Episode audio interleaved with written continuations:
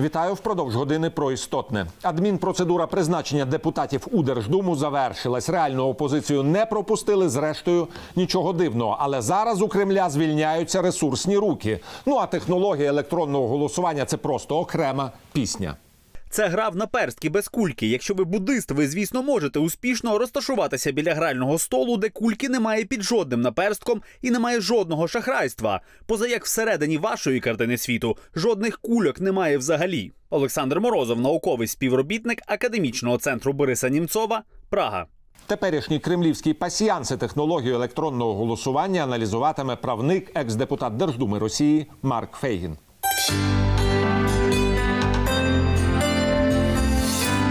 Вітаю вас, шановний Марк, в студії телеканалу Еспресо. Отже, в Росії відбулося те, що чомусь всі називають виборами. Хоча ми розуміємо, що йдеться про спосіб призначення тих чи інших людей. Хоча, можливо, так зване розумне голосування імені Навального дещо поламало схему, але по факту ми бачимо так, що Кремль легітимізував свої так звані колони. Нет, ну э, результат сам по себе выборов, конечно, был предсказуем. Совершенно очевидно, что выборов в России нет как институт. Не знаю, я много раз говорил о том, что, во-первых, Кремль не победить арифметикой. Ты не можешь, так сказать, сказать, я, за меня больше проголосовало, уходите из Кремля. Это первое. Эта система, в принципе, не допускает подобного сценария э, как такового, потому что внутри самой системы, внутри самого режима нет инструментов для его смены. Вот это очень важно. А так называемые выборы – это инструмент внутренний, это не внешний инструмент, не уличный, не протестный, не э, инструмент, там, не знаю, из Запада какого-то давления, войны, в конце концов, с соседями.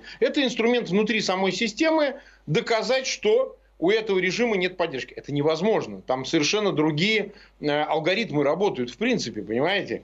Э, умное голосование, несмотря на его, в общем, э, неуспех с точки зрения конечного результата, все-таки чего-то принесло. Ну, например, э, я полагаю, что сама по себе технология умного голосования, вот этой адресной рекомендации, она по себе работающая в нормальных системах, там, где выборы есть. Видимо, это действительно инструмент, который сохранится на какое-то отдаленное будущее. А во-вторых, вы знаете, э, умное голосование вызвало все-таки обратную реакцию волей-неволей Кремля, потому что не на уровне результата выборов, а на уровне пропаганды, противодействия, преследования – Кремль был вынужден реагировать. Это все наблюдали. И это само по себе создало некие новые, э, так сказать, э, соображения, какие-то позиции, которые в дальнейшем могут пригодиться. Потому что мы видим, как действовал Кремль. Например, Кремль э, воздействовал на западные э, сети, площадки транснациональной корпорации Google, Apple. Вот и Дуров тоже подчинился этому требованию убрать Э, значит, э, аккаунты ФБК с рекомендациями умного голосования э, из своего телеграмма, да, мессенджера. Это же, собственно, создает напряжение во внешней среде. Вот мы сейчас слышали, что, например, одна из комиссий Конгресса США рекомендует внести в военный бюджет 35 фамилий тех, кого надо внести в санкционные списки. И там, вы знаете, новые абсолютно фамилии, от Абрамовича до Соловьева и Симонян и так далее. То есть это ну, такой новый шаг. Посмотрим, к чему он приведет. Нельзя его предвосхищать, но видите, это круги расходятся от умного голосования определенно. Что касается... А электронное голосование, Марк? А электронное голосование это, конечно, очень опасная вещь. Почему так набросились вот на этого престарелого Венедиктова? Ну, во-первых, его уполномочил Кремль а, прикрывать эту операцию. Он хоть и рисует картину иным образом, что значит он сам пробивал это умное голосование, о, я извиняюсь, электронное голосование, это неправда. Почему Кремль это делает? Вы знаете, только в одной Москве через вот это дистанционное голосовало проголосовало 2 миллиона человек. Вы понимаете, в 2024 году каким будет голосование? когда ни контроля, ни мониторинга, ни проверки, ничего за Путина будут голосовать там зарегистрировавшись по всей стране, допустим, 25-30-40 миллионов человек через госуслуги. То есть вообще снимается вопрос о способе хоть каком-то воздействия на власть даже публичном. В целом надо воспринимать эти выборы как репетицию перед 24 годом и последующими. Понимаете, когда Путин состарится, точно так же можно выбирать его дочь, потом внука и кого бы то ни было еще. Всех, кого захотите. И при наличии у вас танков, пушек, армии, Росгвардии, ФСБ и всего остального, изменить этот режим не представляется вообще никаким, нет возможности, потому что если у вас нет силы защитить свое умное голосование и его э, итоги, то тогда эта система э, абсолютно в том смысле, что она защищена от любых рисков ее смены. Понимаете? И я думаю, что реакция это уместная, правильная. Нужно снять вообще вопрос о всякого рода ренегатах или таких двурушных, двуличных типах, типа Венедиктова. И, собственно говоря, думать о новой тактике и стратегии. Дума, она ничем не отличается от предыдущих. Ну да, там в ней стало больше выходцев из ФСБ. Но, с другой стороны, Дума же не субъектна. Все решения принимаются в Кремле, она просто штампует эти решения. Поэтому от того, что у них сохранилось конституционное большинство, но сдвинулось в одну или в другую сторону несколько десятков депутатов, их стало меньше от «Единой России», но они их заменили квазилиберальной, ну, в кавычках, конечно, все это, а, новые люди таким объединением, которое создано Кириенко, для того, чтобы пудрить людям мозги. Это и будет происходить в следующие пять лет, на которые избрана Дума, говорить, ну что же вы говорите, что у нас нету конструктивной оппозиции из числа либералов. Прогрессивной, среды э, среднего класса, которая э, представлена именно новыми людьми в парламенте. Вот это и будет делаться для этого, вот эта схема і запущена.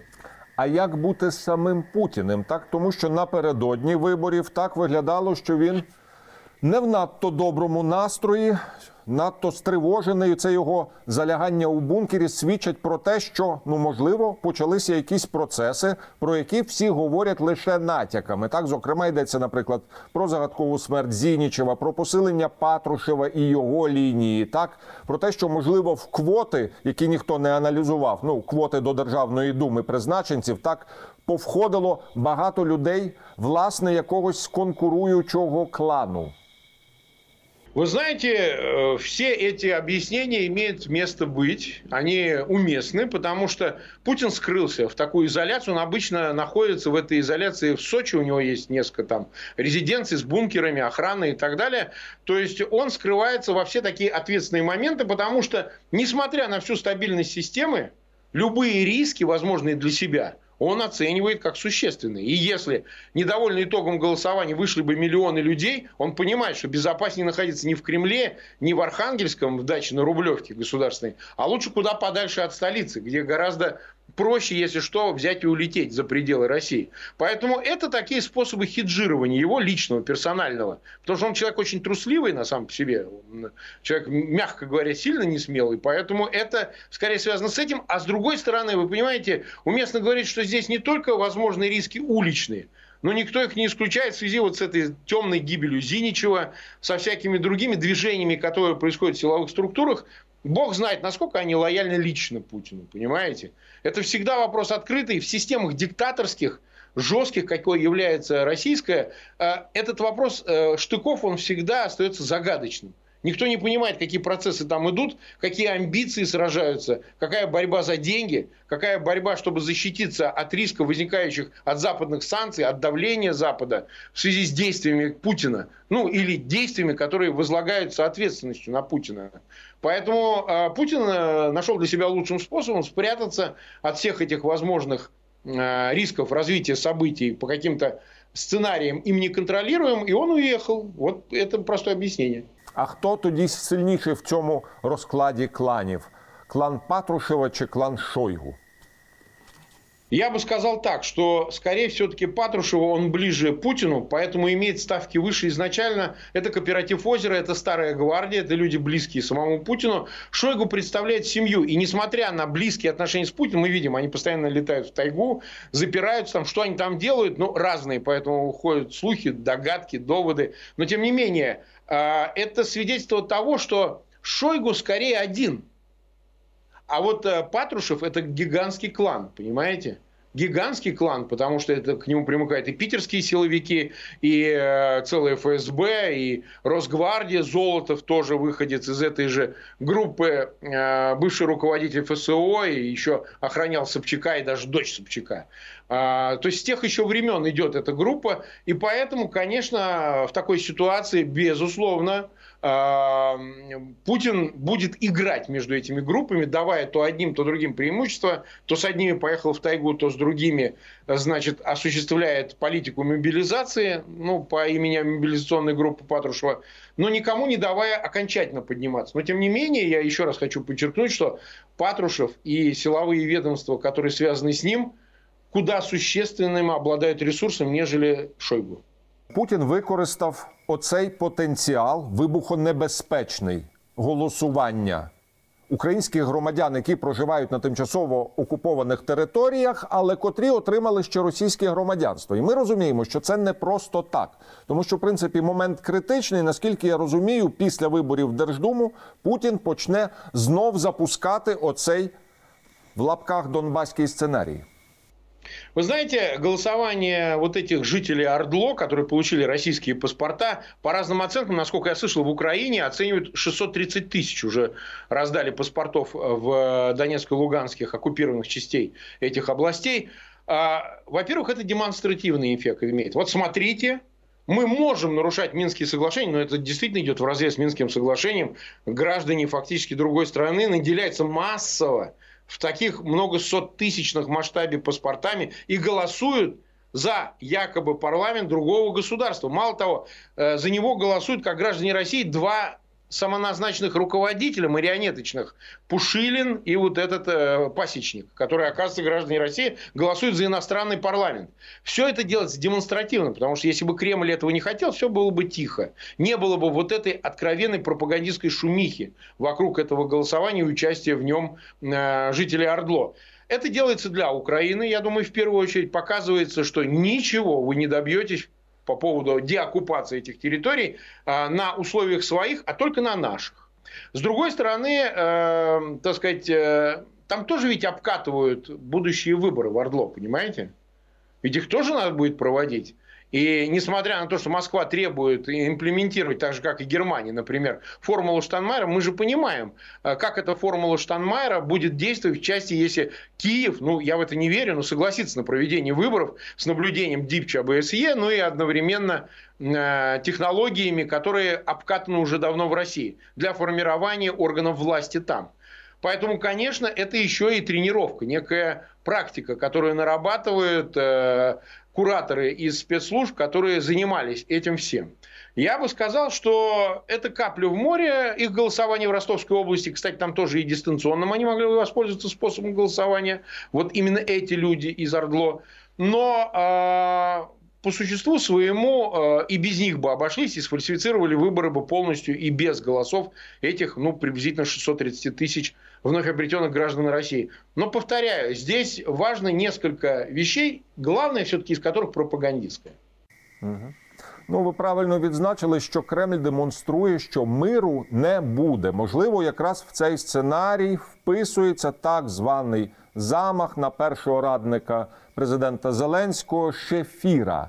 Так, хоча є абсолютно інші припущення, мовляв, що це імітація. Перевірити на даному етапі ми цього не можемо. Але якщо брати, наприклад, сценарій, що справді Кремль послав так звану чорну мітку, Я бы вообще ничего не исключал. Я бы ничего не исключал, потому что ну, лучший способ допущения – это посмотреть, что было в недавней истории. Мы видели отравление полонием Литвиненко. Вот буквально накануне было решение Европейского суда, который де-факто признал вину России. Ну и материальную э, компенсацию назначил в виде 100 тысяч. Это более-менее важно. Да? Э, мы видели реакцию Лондона в связи с новыми данными относительно участия в отравлении Скрипалей вот этого Сергеева, генерала, да, непосредственно вовлекшегося в проведение этой операции и требований со стороны э, правительства Лондона Бориса Джонсона о том, чтобы выдача состоялась именно виновных лиц. И представить себе, что Москва может пойти всего-то в Украине убить кого-то. Но ведь это же и в Украине было, и не раз, понимаете. А допустить, что а, могли на это пойти с покушением на первого помощника Шефира, президента Зеленского, я могу и охотно. Все-таки, конечно, в таких случаях очень важно услышать мнение правоохранительных органов, которые должны предоставить какую-то публичную информацию, исходя из которой можно будет делать выводы. Але Марк, з- замах щоби що? Що цей замах мав донести, наприклад, якщо справді це був замах, а не його імітація? Який Но посил? если это І Москва яка делала, мотивація? и если Москва на это решилась, то абсолютно точно расчет именно на заставить э, администрацию Зеленского, чтобы они пошли на уступки в вопросах Минских соглашений и принятие э, вот его интерпретации Москвы, на которой в том числе настаивают и та же Германия, отчасти Франция. Понимаете? Это вполне сильный аргумент. То есть он означает, что если вы не будете покладистыми, то мы вас убьем. Если не сейчас убьем, то после вашей каденции возьмем и убьем. Когда вы уже не будете президентами, Шефир не будет его первым советником, мы можем это сделать. Я расцениваю это так. Если это действительно версия подтвердится, что в этом принимали участие иностранные наемники из России или каким-то образом имели оперативно к этому отношение, то я бы видел связь здесь в этом. Разумеется, как и всегда, остается что-то за кадром. Разумеется, что-то мы можем всего не знать, что происходит между Киевом и Москвой. Но на поверхности лежит именно такая версия, и она вполне себе работающая, учитывая, как работает Кремль и его спецслужбы. А якщо говорити про спробу спроектувати, який буде, наприклад, теперішній сценарій Кремля в Україні, так ми розуміємо, що Україна входить в принципі в політико-економічну осінню кризу. Президент Зеленський не пропонує чітких рішень. Ну, вот смотрите, я бы не, не исключал, что Москва будет использовать напряжение в Украине по разным направлениям. Между прочим, газовые цены, которые уже в Европе открыто говорят, и я думаю, для этого есть достаточное основание веские, что это именно шантаж Москвы в отношении Европы, ну и, конечно, и Украины тоже, с этими ценами, доходившими чуть ли не до тысячи евро за а, кубометр газа. А, Можно ли считать, что это прелюдия к тому, что Москва будет использовать в качестве инструмента не только газовый шантаж, но и нечто большее? На мой взгляд, да. Потому что, с одной стороны, можно представить себе, что это способ продавить старт проекта «Северный поток-2», который фактически достроенный. Вопрос только стоит о начале поставки газа из России в Европу, в Германию. А, Это с одной стороны, но с другой, этот проект изначально шантажный, он политический, геополитический, он не экономический. И в этом смысле это еще один инструмент давления, прежде и в первую очередь, даже не на Европу, а на Украину. Заставить Европу, чтобы она давила на Украину. Чтобы та была покладистой в решении вот тех, которые мы выше означили вопрос. С другой стороны, я, например, военный сценарий, который Москва прорабатывала в течение всего этого года с передислокацией войск, с отводом, с переговорами, я бы его не исключал. Не исключал. Тем более вот это напряжение, оно же э, хроническое, понимаете? В Донбассе постоянно ведется огонь, гибнут военнослужащие ВСУ, э, и это тоже еще один рычаг, инструмент давления именно на Киев. Вызвать напряжение там, чтобы внутренняя оппозиция все-таки, воспользовавшись моментом, решая политические задачи внутри украинской демократии, требовала либо досрочных выборов, либо отставки, либо ну, каких-то еще вещей, которые приведут к исчезновению Зеленского с поста президента. Абсолютно точно можно констатировать, в Москве Зеленский не нравится. Москва не хочет, чтобы он оставался Я не можу згадати жодного президента України, крім Януковича, котрий би подобався Москві. А і то не факт, чи Янукович їм подобався. Знаєте, можливо, вони були змушені з ним працювати, як Рейган з Самосою. Да, я совершенно согласен, и предшественник Зеленского тоже их не устраивал. А, Их устраивает только тот, кто сдаст суверенитет и территориальную целостность Украины. Вот такой президент для них будет люб. Медведчук, например. Ну, на превеликий жаль, маю завершувати нашу розмову. Щиро вам вдячний, пане Фейгін, за відвертість в ефірі телеканалу Еспресо. Всего доброго, до свидания.